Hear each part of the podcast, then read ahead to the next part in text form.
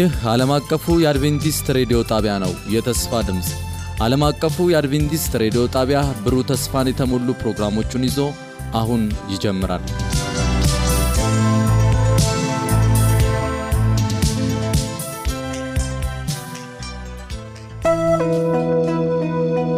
ወደ መሠዊያው መመለስ ወደ መሠዊያው መመለስ ለቤተሰቦቻችንና ለግል መንፈሳዊ ሕይወታችን መታደስ ወደ መሠዊያው መመለስ በሚል ርዕስ ከየካቲት አንድ እስከ የካቲት 30 የጸሎትና የመነቃቃት መልእክቶች በተለያዩ ተናጋሪዎች አዘጋጅተናል። የተከበራችሁ አድማጮቻችን ይህንን ፕሮግራም በመከታተል ታላቅ የሆነውን መንፈሳዊ መነቃቃትና በረከት እንድትካፈሉ እናደማችኋለን። ወደ መሠዊያው መመለስ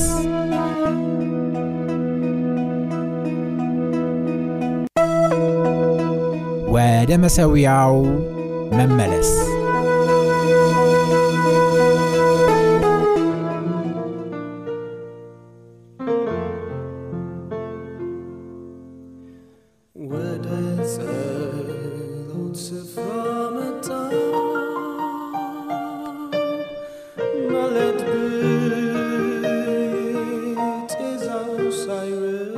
በክርስቶስ ኢየሱስ የተወደዳችሁ ውድ ወገኖቼ በያላችሁበት ሁሉ የእግዚአብሔር ሰላምና ጸጋ ይብዛላችሁ።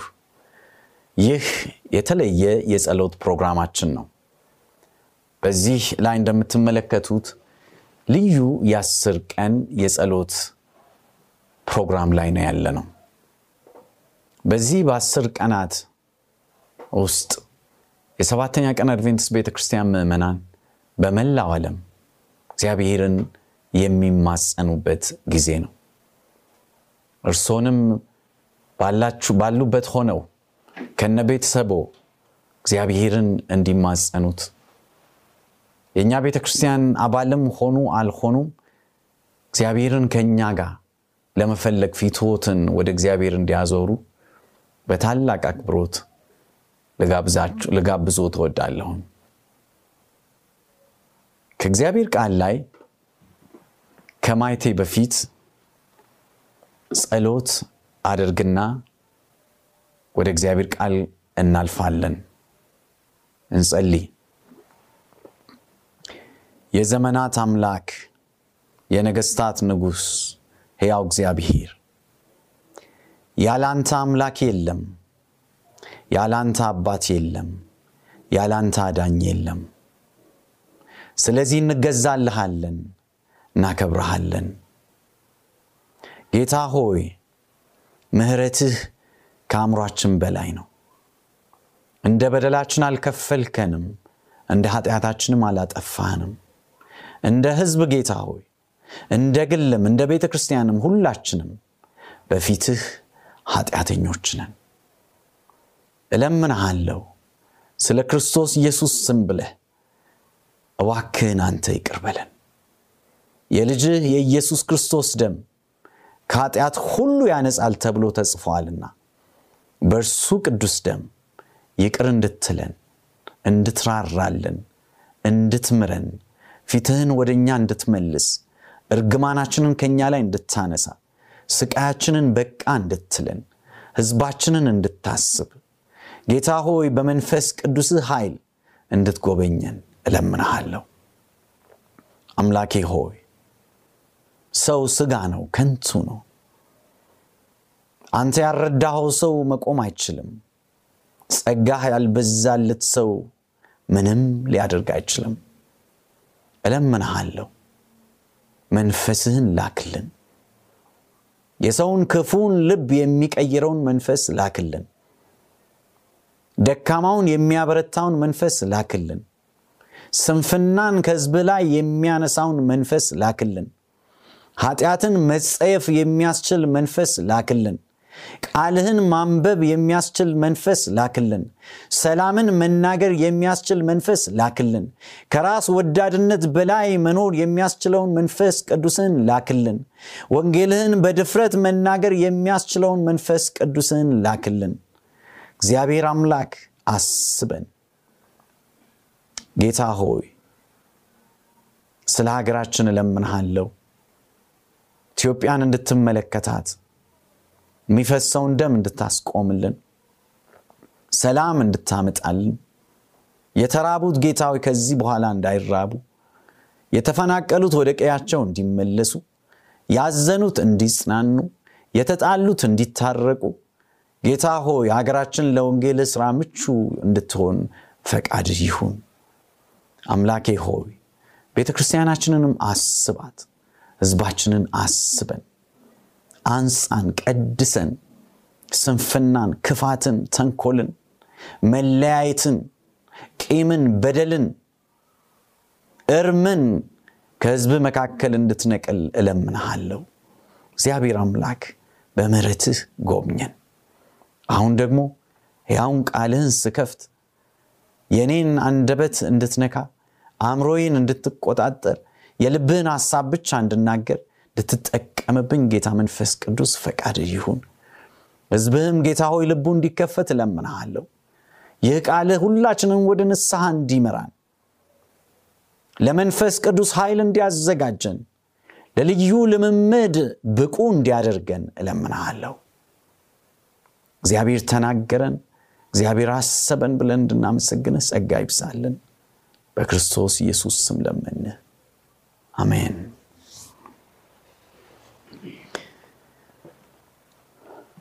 ከአንደኛ ነገሥት ምዕራፍ 18 ላይ የእግዚአብሔርን ቃል በዚህ ሰዓት አብረን እንመለከታለን። ወደ ጸሎት የሚመራንን ቃል ታሪኩ የሚናገረው ዳራውን ልንገራችሁና ኃጢአት በእስራኤል ምድር ነግሶ ክፎች ተሳክቶላቸው የእግዚአብሔር መሰዊያ ፈርሶ በዓል የነገሰበት ዘመን ነበር። በትልቅ ኃላፊነት ላይ የነበሩ ሀገርን የሚመሩ ነገስታት ከእግዚአብሔር ፈቀቅ ብለው በባዕድ አምልኮ የተያዙበት ወቅት ነበር። እግዚአብሔርን ከመፍራት ይልቅ ሰውን ለማስደሰት ሰዎች የሚኖሩበት ዘመን ነበር። እውነትን ለመናገር የብዙ ሰዎች አፍ አንደበት የተያዘበት ጊዜ ነበር። ሁሉም ለመኖር ብሎ እያመቻመቸ የሚመላለስበት ጊዜና ዘመን ነበር። ከዛ የተነሳ ምድሪቱ በእግዚአብሔር ቁጣ ተመታ ነበር። ከዛ የተነሳ ምድሪቱ ዝናብ አጥታ ደርቃ ከብቶች ሞተው ሰው የሚቀምሰውን የሚበላውን ያጣበት ጊዜ ነበር። ብዙም ከኛ ሁኔታ የሚለያይ አይደለም። በዛን ወቅት ለካስ እግዚአብሔር ለስሙ የሚቀኑ ለእውነት የሚቆሙ እግዚአብሔር ክብር ሲሉ ዋጋን ለመክፈል ዝግጁ የሆኑ ሰዎች ነበሩት። እግዚአብሔር ሌሎች ነቢያት ምናልባት ፊት ለፊት ወጥተው መናገር ቢሳናቸው እግዚአብሔር ኤልያስን አስነሳ። ከሞት ያልተመለሰ እውነትን እውነት ብሎ የተናገረ እግዚአብሔር ጸጋ የበዛለት ሰው ተነሳ። ኤልያስ ኤልያስ ሕዝቡን ተገዳደራቸው እንዲህ ሲል እግዚአብሔር አምላክ ከሆነ እግዚአብሔርን አምልኩት፣ በዓል ደግሞ አምላክ ከሆነ እርሱን አምልኩት። ይሁን እንጂ ከእግዚአብሔር ነቢያት እኔ ብቻ ቀርቻለሁ። የበዓል ነቢያት ግን በአራት መቶ ቤት ውስጥ ነው የሆኑት። ስለዚህ በቀርሜሎስ ተራራ ላይ እንሰብሰብ አለ። ሁላችንም በአምላኮቻችን ፊት እንቅረብ። እናንተ በበዓል ፊት፣ እኔ ደግሞ በሕያው በእስራኤል አምላክ በእግዚአብሔር ፊት እቀርባለሁ አለ። ሕዝቡ ይህን ሰማ። ምን ሊሆን እንደሚችል ሁሉም ጓግቶ ነበር። ብዙ ሰው ግራ ተጋብቶ ነበርና ወገኖቼ ብዙ ጊዜ ሐሰት ተደጋግሞ ሲነገር እውነት ይመስላል። ብዙዎች በእግዚአብሔር ቃል ላይ የጸኑና የተጉ ካልሆኑ ሐሰት ወይም ውሸት ተደጋግሞ ሲነገራቸው እውነት ነው ብለው ይቀበሉታል። ህዝቡ ግራ በመጋባት ውስጥ ነበር እንጂ ቀርሜሌዎስ ተራራ ላይ መውጣትም አስፈልጋቸውም ነበር። እውነተኛ አምላክ ማን እንደሆነ ያውቃሉ። ከአባቶቻቸው ሰምተዋል። ከህዝባቸው ሲማሩ ያደጉት ነገር ነው። ነገር ግን ኤልዛቤል ከአባቷ ቤት ያመጣችው ጣዖት የጣዖት መንፈስ ምድሪቱን ከመሪዎች ጀምሮ ተቆጣጥሮ ነበር። ከዛ የተነሳ ህዝቡ ግራ መጋባት ውስጥ ገባ። ግን ኤልያስ እንዲህ አላቸው፣ ኑ ወደ ቀርሜሌዎስን ተራራ እንውጣ፣ እናንተም ለአምላካችሁ ለበዓል መስዋዕት አቅርቡ፣ እኔም ለእግዚአብሔር መስዋዕት አቀርባለሁ። በሰዓት የሚመልስ አምላክ እርሱ ትክክለኛ አምላክ ነው ብሎ ተገዳደራቸው። ብዙ ምርጫ አልነበራቸው። ምክንያቱም ህዝቡ ዝም አይለንም በማለት እንውጣ ወደ ቀርሜሌዎስ፣ አምላካችን በዓልማ ይመልስልናል፣ በሰዓት ይመልስልናል ብለው እግዚአብሔርን ተገዳደሩት። ከዚያም የበዓል ነቢያት ቅድሚያ እንዲወስዱ ፈቀደላቸው። ለአምላካችሁ ለበዓል አቅርቡ አለ። ወይፈን ወሰዱ፣ ቆራረጡት፣ ለበዓልም አዘጋጁለት። እነርሱም በዓልን ሲጠሩ አሉ። አነባለሁ ከአንደኛ ነገሥት ምዕራፍ 18 ከቁጥር 25 ጀምሮ።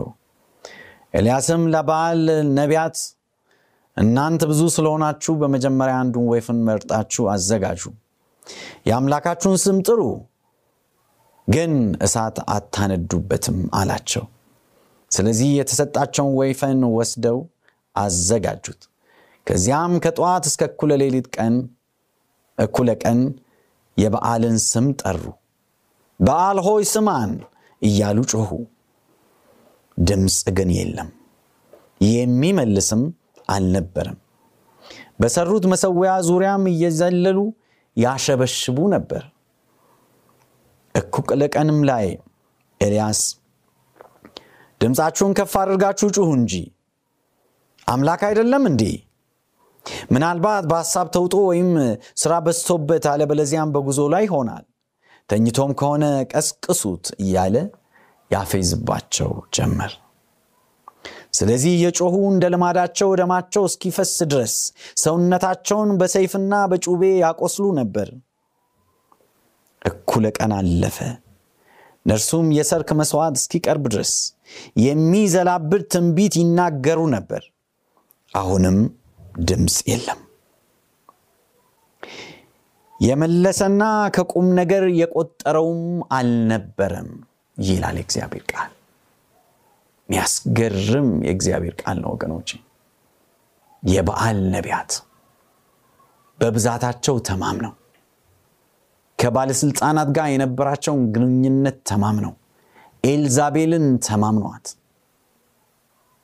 አካብ እግዚአብሔር አምላኩን ረስቶ አምላኩን ሸጦ ማንነቱን ሸጦ የሚኖር ሰው ስለነበረ አቅምና ጉልበት ያልነበረው ሰው የአባቶቹን አምላክ አሳልፎ ሰጠ። የእግዚአብሔር ስም በነ ዳዊት ዘመን በገነነበት ምድር ላይ የበዓል ስም ገነነ። ሁሉም ዝም አለ። እግዚአብሔር ግን ዝም አይልም። ክብር ለስሙ ይሁን። ስለ ምድራችን፣ ስለ ሕዝባችን፣ ስለ ሀገራችን፣ ስለ ቤተ ክርስቲያን ማንም ዝም ቢል እግዚአብሔር ዝም አይልም።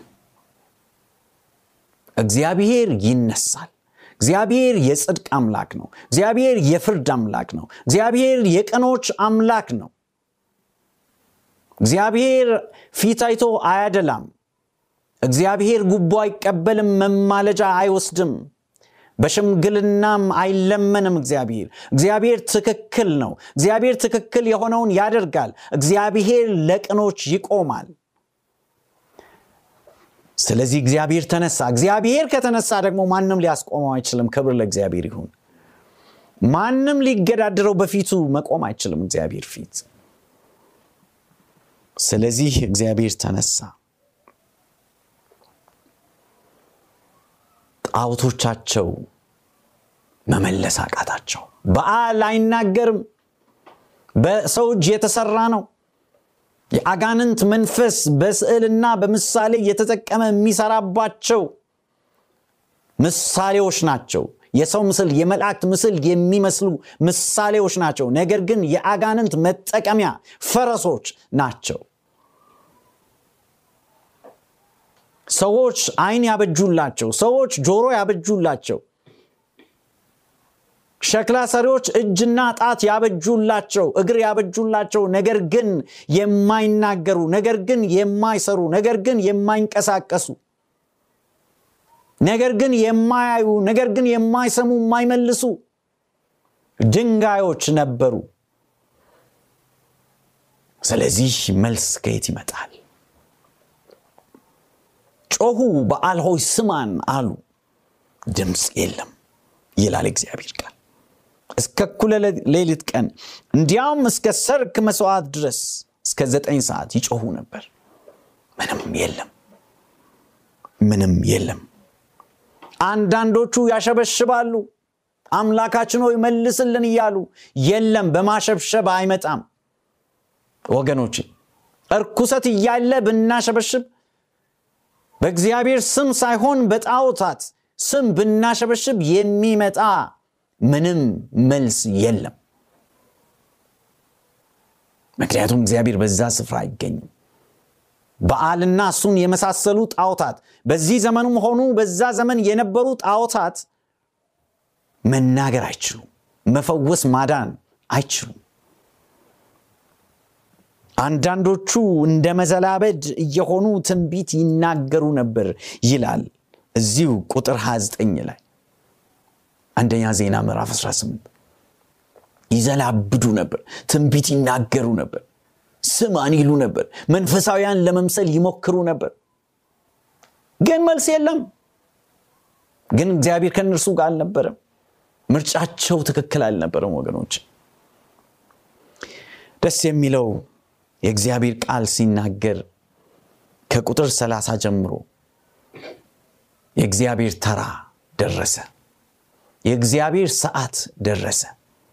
ወገኖቼ እግዚአብሔር ተራ የእግዚአብሔር ሰዓት ይደርሳል። ክፎች ሁል ጊዜ እየሰለጠኑ ሊኖሩ አይችሉም። እግዚአብሔርን የማይፈሩ ሰዎች የፈለጉትን እያደረጉ መቀጠል አይችሉም። እግዚአብሔር የፍርድ አምላክ ነው። ሰዎች ያለ ፍትህ የሚያደርጉትን ነገር እግዚአብሔር ይመለከታል። ለማናችንም አያደላም አምላካችን እግዚአብሔር። ከቁጥር 30 ላይ ጀምሬ ያነባለሁ። የእግዚአብሔር ቃል እንዲህ ይላል። ከዚያም ኤልያስ ሕዝቡን በሙሉ ወደ እኔ ወደ እኔ ቅረቡ አላቸው። ሕዝቡም ሁሉ ወደ እርሱ ቀረቡ ይላል። ለማን ናቸው እነዚህ ሕዝቦች? ትዕይንቱን የሚመለከቱ ሕዝቦች እስራኤላውያን። ይህንን ትዕይንት አይተው ውሳኔ ለመወሰን የቆሙ ሰዎች ናቸው። ግራ የተጋቡ ምንድን ነው ጉዳዩ የሚለው ያልገባቸው ወደ ኤልያስ ቀረቡ። ኑ ወደ እኔ ቅረቡ አላቸው። እርሱም ፈርሶ የነበረውን የእግዚአብሔርን መሰዊያ ሰራ ይላል። ክብር ለአምላካችን ለእግዚአብሔር ይሁን። ኤልያስ መጀመሪያ ያደረገው ፈርሶ የነበረውን የእግዚአብሔርን መሰዊያ ሰራ። ወንድሜ እህቴ፣ በቤትህ በቤትሽ የእግዚአብሔር መሰዊያ ፈርሷል ወይ? እግዚአብሔር እየጠበቀ ያጣሻል ወይ? እግዚአብሔርን እንደ አምላክነቱ እያመለክ ነው ነው ወይ? እንደ ጌትነቱ እየፈራ ነው ነው ወይ? እንደ አባትነቱ እያከበር ነው ነው ወይ? የእግዚአብሔር መሰዊያ በቤታችን በቤተ ክርስቲያኖቻችን ምን ይመስላሉ? የእግዚአብሔር መድረክ ለቅድስና እየዋለ ነው?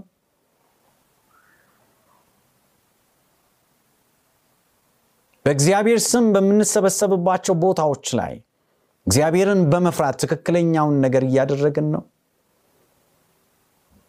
እግዚአብሔር መሰዊያው ፈርሶ ዝም አይልም። ኤልያስ መጀመሪያ ያደረገው እግዚአብሔርን መሰዊያ መገንባት ነበር። መልሶ ሰራው ይላል። እግዚአብሔር ይመስገን። በዚህም ዘመን እንደዚህ ቀናይ ሰዎችን እግዚአብሔር ያስነሳልን ወገኖች። ቀናዮች ያድርገን እግዚአብሔር። ለእውነት የምንቀና ለእግዚአብሔር ቤት የምንቀና ፍትህ ሲጓደል የምንቀና ወገንተኝነት ሳያጠቃን ለእውነት የምንቆም እግዚአብሔር ያድርገን። ኤልያስ የእግዚአብሔርን መሰዊያ እንደገና ሰራ። ከዚያም ይላል ቁጥር 31 ኤልያስም ስምህ እስራኤል ይባላል ተብሎ የእግዚአብሔር ቃል በመጣለት በያዕቆብ ልጆች ነገር ቁጥር ቁጥር ልክ 12 ድንጋይ ወስዶ በድንጋዮቹም ለእግዚአብሔር ስም መሰዊያ ሰራ። በመሰዊያውም ዙሪያ ሁለት ቁና እህል የሚይዝ ጉድጓድ ቆፈረ። እንጨቱን ረበረበ። ወይፈኑንም ስጋ በየብልቱ ከቆረጠ በኋላ በእንጨቱ ላይ አኖረው። ከዚያም ውሃ በአራት ጋን ሞልታችሁ በመስዋዕቱና በእንጨቱ ላይ አፍስሱ አላቸው። ደግሞም እንደገና ጨምሩበት አላቸው። እነርሱም ጨመሩበት። ሶስተኛም ጨምሩበት ሲል አዘዛቸው። እነርሱም ለሶስተኛ ጊዜ ጨመሩበት። ውሃውም በመሰዊያው ዙሪያ ፈሰሰ፣ ጉድጓዱንም ሞላው። የሰርክ መስዋዕት በሚቀርብበት ጊዜ ኤልያስ ወደ መሰዊያው ቀርቦ እንዲህ ሲል ጸለየ። የአብርሃም የይስሐቅና የእስራኤል አምላክ እግዚአብሔር ሆይ አንተ የእስራኤል አምላክ መሆንህ እኔም የአንተ አገልጋይ መሆኔና ይህን ሁሉ በትእዛዝህ እንዳደረግኩ ዛሬ ይታወቅ። ይህ አንተ አምላክ እግዚአብሔር እውነተኛ መሆንህንና ልባቸውን የመለስከው አንተ መሆንህን ያውቁ ዘንድ እባክህን ስማኝ፣ እግዚአብሔር ሆይ እባክህ መልስልኝ ሲል ጸለየ። ከዚያም የእግዚአብሔር እሳት ወርዳ መስዋዕቱን፣ እንጨቱን፣ ድንጋዩንና አፈሩን ፈጽማ በላች። በጉድጓድ ውስጥ ያለውንም ውሃ ላሰች። ሕዝቡም ሁሉ ይህን ሲያዩ በግንባራቸው ተደፍተው አምላክ እግዚአብሔር እርሱ እውነተኛ ነው፣ እግዚአብሔር እርሱ እውነተኛ አምላክ ነው አሉ ይላል።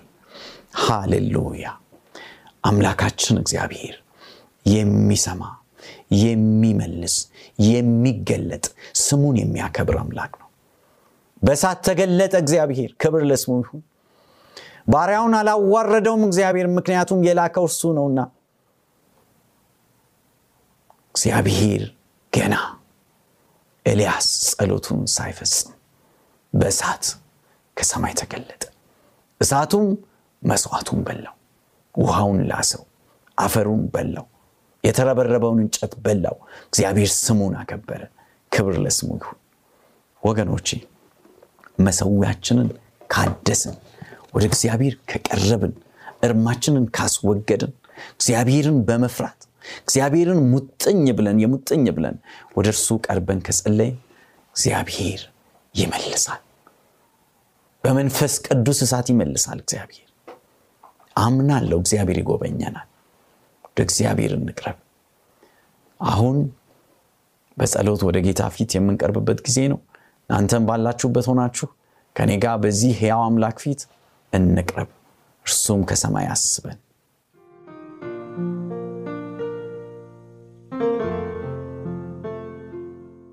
ሁሉን ታደርግ ዘንድ ቻይ የሆንክ ሐሳብህም የማይከለከል የነቢያት አምላክ የአበዎች አምላክ የሐዋርያት አምላክ የቅኖች አምላክ እግዚአብሔር ስምህ እግዚአብሔር የሆነ አባታችን በጌታችን በኢየሱስ ክርስቶስ ስም እናከብረሃለን። ምስጋናና ውዳሴ ላንተ ይሁን። ነሆ ጌታ ሆይ ባሪያህ ኤልያስ በፊትህ እንደቀረበው እኔም ደካማ ባሪያህ ራሴን፣ ቤቴን፣ ሕዝቤን፣ ቤተ ክርስቲያኔን፣ ሀገሬን፣ እችንም ዓለም ይዤ በፊትህ እቀርባለሁ። ሕዝብህም እነሆ በፊትህ ተንበርክኳል። ይህንኑን ለማድረግ ጌታ ሆይ እንደ ተስፋ ቃልህ ከሰማይ ሆነ ወደ እኛ ተመልከት። ጸሎታችንን ስማልን፣ ፊትህን አብራልን። በምሕረትህ ይህን በክርስቶስ ኢየሱስ ደም ሸፍነን። ከሁሉም በማስቀደም ጌታ ሆይ በፊትህ እናዘዛለሁ። የራሴንም የሕዝቤንም ኃጢአት የቤቴንም ኃጢአት በፊትህ እናዘዛለሁ። ጌታ ሆይ አንዳችንም በፊትህ ጽድቅ የለንም። ሁላችንም ክፎች ነን፣ በድለንሃል። በክርስቶስ ኢየሱስ ደም ይቅር እንድትለን እለምንሃለሁ። እግዚአብሔር አምላክ እንድትምረን እለምንሃለሁ። ጌታ ሆይ ሕዝብህ ከዓለም ዙሪያ ለመንፈስ ቅዱስህ ኃይል ወደ አንተ እየጮኸ ነው። አንተ ደግሞ የሕዝብህን ጩኸት ትሰማለህ። በመጨረሻው ዘመን አልክ ጌታ ሆይ መንፈሴን በሕዝቤ ላይ አፈሳለሁ። ሽማግሌዎች ሕልምን ያያሉ፣ ጎበዛዝትም ትንቢት ይናገራሉ ብለህ ተናግረሃል። እግዚአብሔር አምላክ ሰዎች ምንም ቢሉ አንተ ስራህን አታቆምምና አንተ ቃልህን አታጥፍምና ዓላማህ አይለወጥምና ክንድህ ዛሬም ብርቱ ነውና ጌታ ሆይ ዋክን ያን የመንፈስ ቅዱስ እሳት በእኛ ላይ እንድታፈስ እለምንሃለሁ። ኤልያስ በፊትህ እንደጸለየው እኔና ሕዝብህ እነሆ በፊትህ ሆነን እንለምንሃለን። በሰዓት አምሳል እንድትገለጥልን የመንፈስ ቅዱስን ኃይል በእያንዳንዳችን ላይ እንድታወርድ በምሕረትህ እንድትጎበኘን፣ በሞገስህ እንድትጎበኘን፣ በርኅራሄ እንድትጎበኘን፣ በኃይል እንድትሞላን ዋክን እግዚአብሔር ሆይ ስማን። የጠላት የዲያብሎስ አጀንዳዎች ከመካከላችን እንዲወገዱ በናዝሬቱ በኢየሱስ ስም በክብርህ እንድትገለጥ እለምንሃለሁ። ክፋት፣ ተንኮል ተወግዶ፣ ሐሜት ተወግዶ፣ ጥላቻ ተወግዶ የወገኖች አንድነት በመካከላችን ወርዶ በመንፈስ ቅዱስህ ኃይል ተሞልተን ለወንጌል ሥራ በአንድነት እንድንወጣ እንድትረዳን እንድታስበን እለምንሃለሁ። እውነትን ያላወቀም እውነትን አውቆ እንዲድን እለምንሃለሁ። ክብር ሁሉ ለአንተ ይሁን። ስለሰማን ተመስገን። በክርስቶስ ኢየሱስ ስም ብለህ ተለመነን። አሜን።